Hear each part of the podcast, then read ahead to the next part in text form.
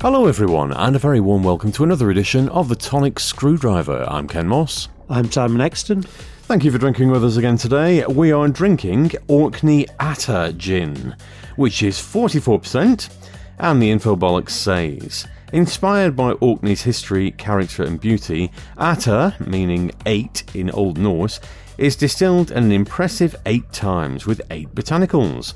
The final distillation is completed over a lengthy 24 hours with eight whole botanicals, another key feature making this gin utterly delicious, including fresh, zesty oranges, hand-picked rose hips, bright juniper, and a little whole vanilla.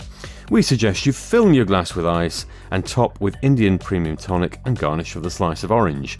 Well, we've just got a touch of ice and Indian tonic, and there's no slice of orange, as is usual. Dr. Exton, what do we think of the nose? Very slightly heathery, but only very slightly. Hmm.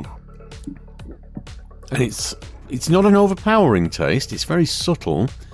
I know damn well that I will have more ice in my glass than there is in yours. That's really nice. Very cold. I do have ice in my glass. Hmm. It's very refreshing. It's got that. There's a touch of the coastals to it, but not massively. It's kind of low key coastals. Hmm.